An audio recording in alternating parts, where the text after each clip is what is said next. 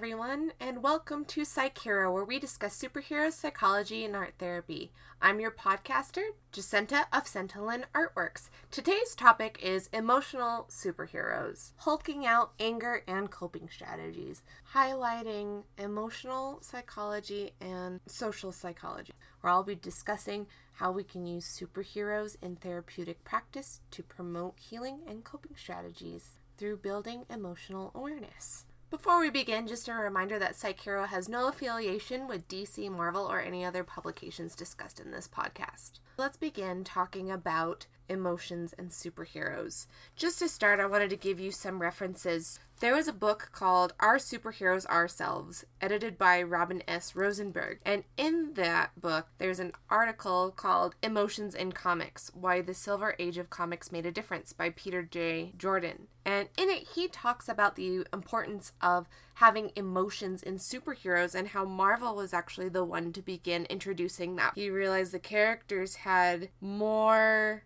ways for readers to connect with them in an almost instantaneous way as opposed to some of the superheroes we had before. He said the human element of that was emotion. It made the superheroes so understandable to the point that readers would be able to connect with them based on their own experience. He goes in there to talk about the experience of emotions and his own experience of emotions in the comics and in the Marvel comics specifically. As we can see, there's important lining here when discussing emotions and superheroes. There's been many, many articles about characters that are very well known for anger, just like in the X Men world alone, Wolverine, Magneto, the Juggernaut, Sabretooth, X23 even other characters like Sunfire are all well known for their anger. In other comic book realms, we have Raphael from Teenage Mutant Ninja Turtles, the Red Lanterns, Billy Butcher from Garth Ennis The Boys, and we have Rorschach, the Punisher, Damian, Lex Luthor, and characters like in the Supergirl CW show, Manchester Black is very much driven by his anger. We have all these characters that are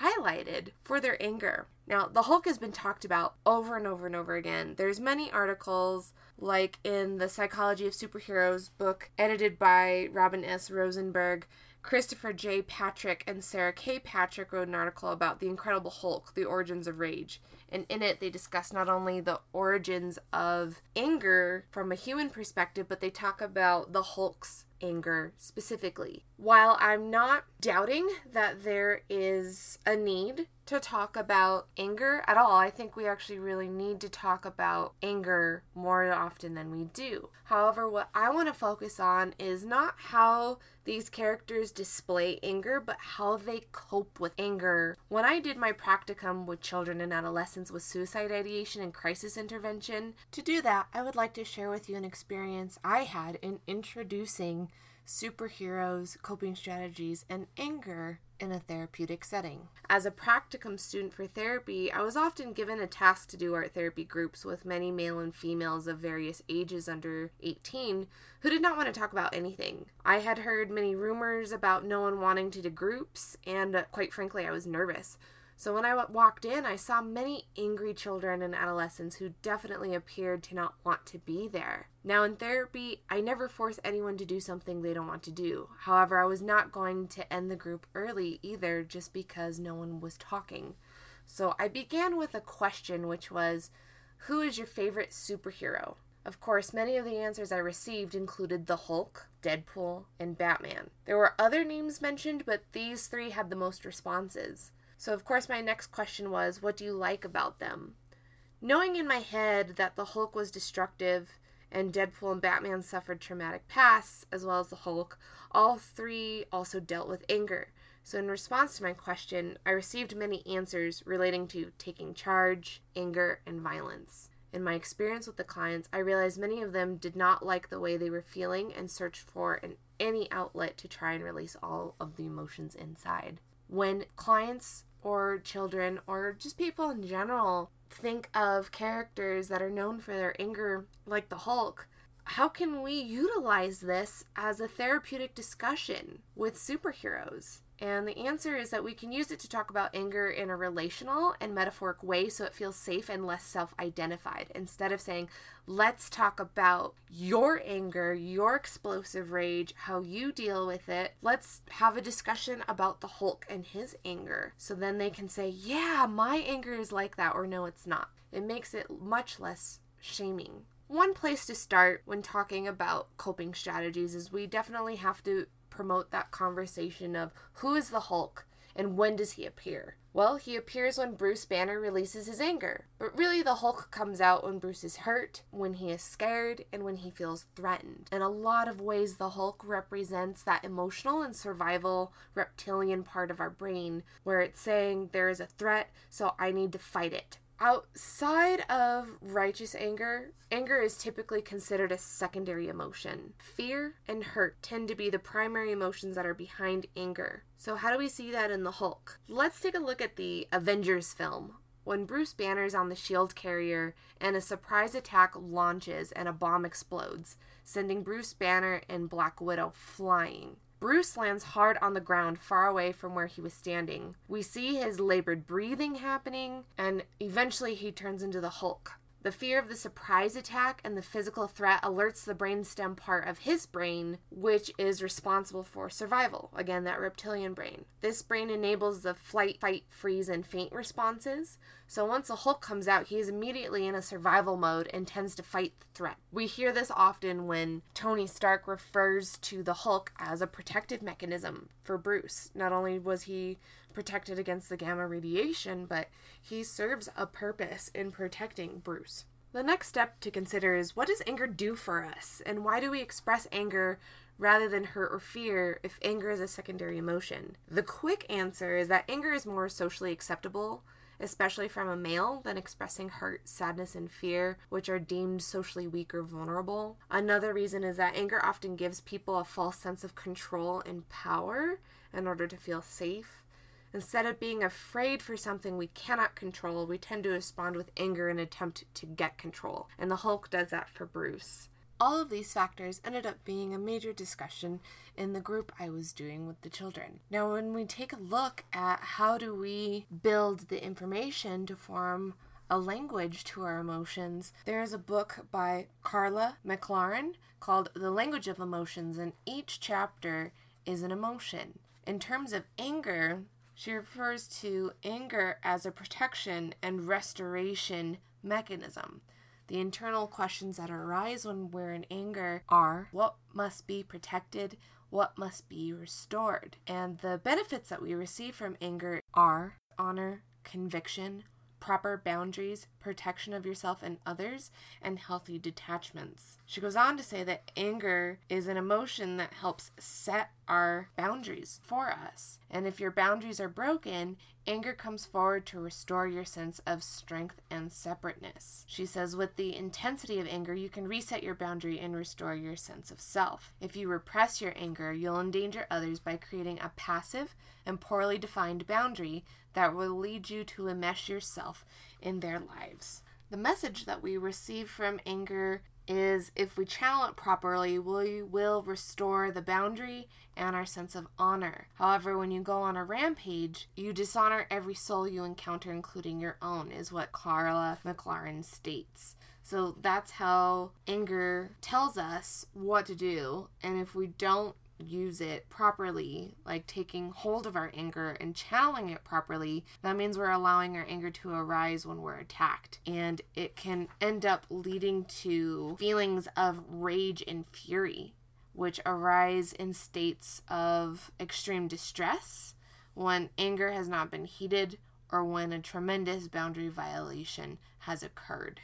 She goes on to state that rage and fury are rapid levels of emotions that carry tremendous amounts of power, which sounds very familiar to the transformation of the Hulk in Bruce Banner. When you can ground yourself, that means a person has the power and the ability to stabilize their body no matter what immense emotions bubble up to the surface. When you can focus yourself inside your boundary, you can bring yourself back to your center no matter what thoughts and visions come forward. This is where we get into the area of coping. One of the vital aspects to explore with the Hulk is not only about the hurt and fear behind the anger, but what happens to Bruce when he calms down and how he learns to manage his anger so he isn't turning into the Hulk every single time his heart rate increases because he feels threatened, angry, or scared.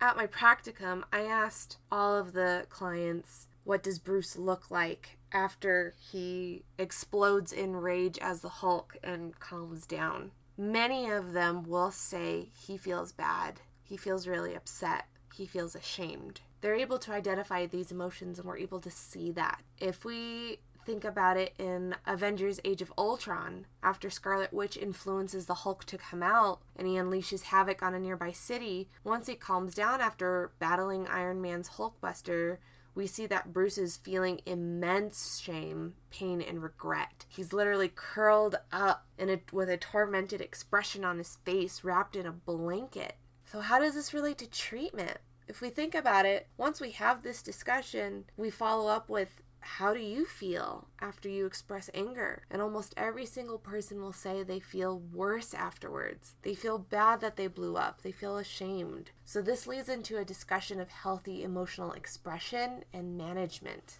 How do we see Bruce Banner cope with his anger. We've seen it in the Edward Norton Hulk and Mark Ruffalo's Hulk that they have to utilize coping strategies such as meditation and deep breathing to keep the heart rate down and manage the anger. We also see Mark Ruffalo's Bruce Banner using music to help keep him calm. He's also very accepting of the fact that he has a lot of anger built inside of him. He's had a lot of anger he's been holding on to since his own traumatic abusive past, and he understands what it's like for him in his body. So, with that in mind, he's able to keep himself in check more often. And that was the biggest line that we heard in the first Avengers from him was I'm always angry and he's able to turn it on and turn into the Hulk pretty quickly. And then spoiler alert for anybody who hasn't seen it in Avengers Endgame, we see Bruce and the Hulk coming together as one person. So we see an acceptance happen, we see an integration happens where the Hulk is no longer just the anger. The Hulk is not externalized as anger anymore. They're able to come together and he's able to recognize anger is just a part of me. It doesn't have to be who I am, which is really great for seeing how the Hulk can transform in the cinematic universe. That really can talk about coping strategies in treatment. We can learn a lot by these characters and how they're managing themselves. In the X Men 90s cartoons, we know that Professor Xavier often tries to invade the minds of the Juggernaut and Sabretooth to try and get at the core of their anger, and they're just not able to let it go. And that's the core of what these characters end up being. Sabretooth is always angry and Juggernaut is always angry and that's their fighting force is to be angry. We don't really see them coping with it. Their way of coping is to try and seek revenge so they'll feel better, but there's no active ways of feeling better. They they always feel miserable every time we see them. They're never happy, they're not in any other relationships, and they cannot see anything outside of that anger anger ends up becoming a large part of their identity that we often wonder without that anger, who are they? Who is the Juggernaut? Who is Sabretooth? Which begs the question is anger protecting their own sense of self identity? Since their whole life has been built around getting revenge for their own violations, for their own traumatic experience. It's possible from the character's perspective, if they were to let go of their anger, then that means they are forgiving what happened to them and they are allowing that person to be forgiven when they don't want to say that it was okay what happened to them. We often see it in anti heroes and villains, but there are many superheroes or heroes that do have anger struggles. Not all of them are well known for their anger, quite like Magneto, Juggernaut, the Hulk, Rorschach, Punisher. However, there are a lot of characters that we learned have to manage their emotions, such as Storm from the X Men and Superman and Wonder Woman with their brute strength They have to make sure that they keep their emotions in check so they don't cause significant damage. Storm, they've iterated time and time again that she needs to constantly keep her emotions in check because of how much her emotions can impact the weather around her. And these are characters whose anger can become quickly externalized, they can become quickly outside of themselves that everyone else can see. And then we have characters like the Reverse Flash. How the Reverse Flash is that shadow side of Barry, and the Reverse Flash is filled with anger. He's able to go through a negative speed force that's full of negative emotions. And this is another character that we don't ever really see cope with that anger, and it just consumes him to the point that he develops a whole new universe for himself. Try looking at the world through a lens of anger day in and day out. It's really exhausting. And yet, that's where we see a lot of villainous comic book characters get a lot of their power and energy. In therapy, we can say, okay, what do we know about the reverse flash's anger? What do we know about Magneto's anger? How do they deal with it? How does it impact their world? Do we ever see them feel at peace? Do we ever see them let it go? And people can say no, or people can say, yeah, there was this one time I remember that Magneto finally created his own world on an asteroid belt and he had moment of peace. These are all great examples of comic book characters that can be utilized in therapeutic practice and how I used them with my own clients working with children and adolescents in crisis who had a lot of anger. Through this practice, anger can be validated, it can be learned, understood, explored, and can influence a sense of empowerment in gaining control over that anger by enacting coping strategies and understanding what triggered the anger. Oftentimes, we look at anger as an emotion that's characteristically destructive and maladaptive, but really it serves a protective purpose that needs to be validated. There's no positive and negative emotions. Emotions just are. So when we say, How does anger benefit you to the client? it opens up a whole realm of being able to tap into what their worldview is like. We talk about aggression. In the Incredible Hulk Origins of Rage article, they say aggression can also occur in the absence of negative emotional arousal. And there's different forms of aggression, like reactive aggression and predatory aggression. In the article, they believe that the Hulk is a reactive or defense aggression that's associated with the underlying experience of anger or rage. So, again, when we have aggression, it's often a defense mechanism. This opens up a whole new level of therapeutic discussion around what are our defense mechanisms. If anger is there in an attempt to gain control and make you feel safe, how is that a defense mechanism or a protective mechanism? How does it serve you? Oftentimes, we feel like we cannot be scared we cannot be sad, or it's not appropriate to feel scared or sad. So we hold it in later to the point we're about to burst, and instead of that fear or sadness coming out, anger's the one that speaks. Anger is the emotion that tells us when we're hurt, it tells us when we're scared, and it's an emotion that's really hard to suppress. Our bodies don't like to hold it our bodies like it to get out of our system. Like anxiety. Anxiety is really hard to hold in the body because the body wants to shake it out, it wants it released. Anger is the same way. And there are different expressions of that, whether that is aggression, passiveness, or passive aggressive behaviors. So we look at it as okay, going back to the Hulk. How do we know he's angry? Other than when he turns green and starts smashing things. What do we notice?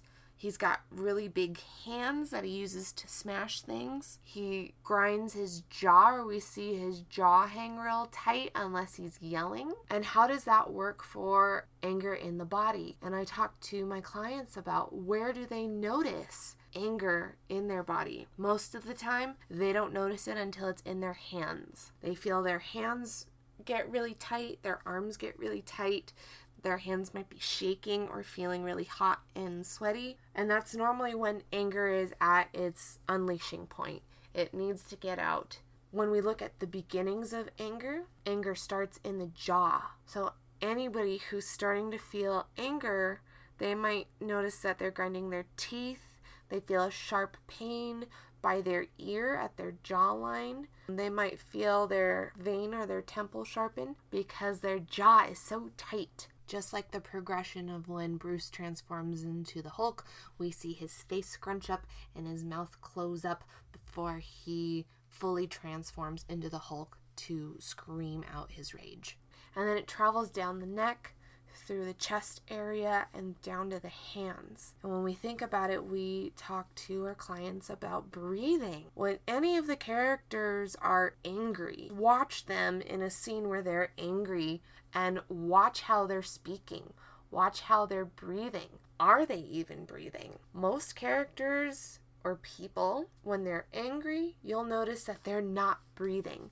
They turn really red in the face and they have to take big breaths once that anger is expelled. We see that a lot with Wolverine's character, with Sabretooth's character, and with the Hulk and the Punisher. Right? When the Hulk starts to calm down, his breathing has slowed and quiet, and then he turns back into Bruce. And that's one of the ways that we can also use this as a way to cope with the body and understanding the emotions in the body for therapeutic practice. How do we calm ourselves? We need to take in deep breaths because, like you saw, these characters, they're not breathing. Do you feel like you breathe when you're angry? Oftentimes it's no. So, those are some of the ways that you can take characters and say, yes, we got the anger part, check. What does anger look like? What does it serve? And how do we cope with it? How do these characters show that they cope with it, if they do at all? There's a lot of characters like the Punisher and Wolverine who take out their anger on others or they use exercise for their anger. And then later on, Wolverine developed more disciplinary practices such as meditation and discipline as a way to manage his anger. So, those are some ways that we can start develop coping strategies lists Obviously, not every person or every kid in the room, when I was talking about it in the group, would want to meditate. Nobody would want to do that. However, almost anybody can practice deep breathing. Almost anybody can decide to walk away and take a break and then come back later to talk about it. Almost anybody can channel their anger into something productive, like cleaning the house, getting projects done, projects that are simple and menial, like fixing a shelf or washing the dishes. Things like that. We can use anger as a way to be more productive, which is called sublimation. We're taking something and we're channeling it into a more productive way. And that's how we can start to formulate. Even if they don't like all these choices, you can ask, What do you do that helps when you're angry? And they can start naming their own coping strategies that do work. And it it's building a reminder that they don't have to feel out of control. If they know what anger feels like in their body, they can name it, they can identify it, and they can enact a coping strategy to help them. I use this in my practice quite often, and it's usually good to name a superhero that the client or the group can identify the most. So, not very many people might know Watchmen's Rorschach, but a lot of people know the Hulk, and a lot of people know Wolverine and Deadpool, and those are places that you can make these strides with. However, during individual sessions, it opens you up to be able to discuss more characters that may closely resemble that person or that person can relate to. So, while many of the characters discussed so far have largely focused on well known male characters and white male characters, it is also important to address female characters and other diversities to represent the different facets of anger in addition to how anger might show up differently. Anger looks differently depending on the character, the age of the character, the gender identity of a character, and what kind of anger it is. If it is fear based anger, if it is sadness, or is it righteous anger, like we see Bishop in X Men having a lot of righteous anger for the social justice issues that arise in the X Men comics. There are many female characters when they are in anger, they try to leave and they try to isolate themselves or go to their own special place. Like Rogue in X Men, when she's upset, she just wanted to drive away, go to her own place and be by herself or seek counsel, so to speak, from someone else who was close to her. There's America Chavez. When she's angry, she tends to shut people out and also goes off on her own.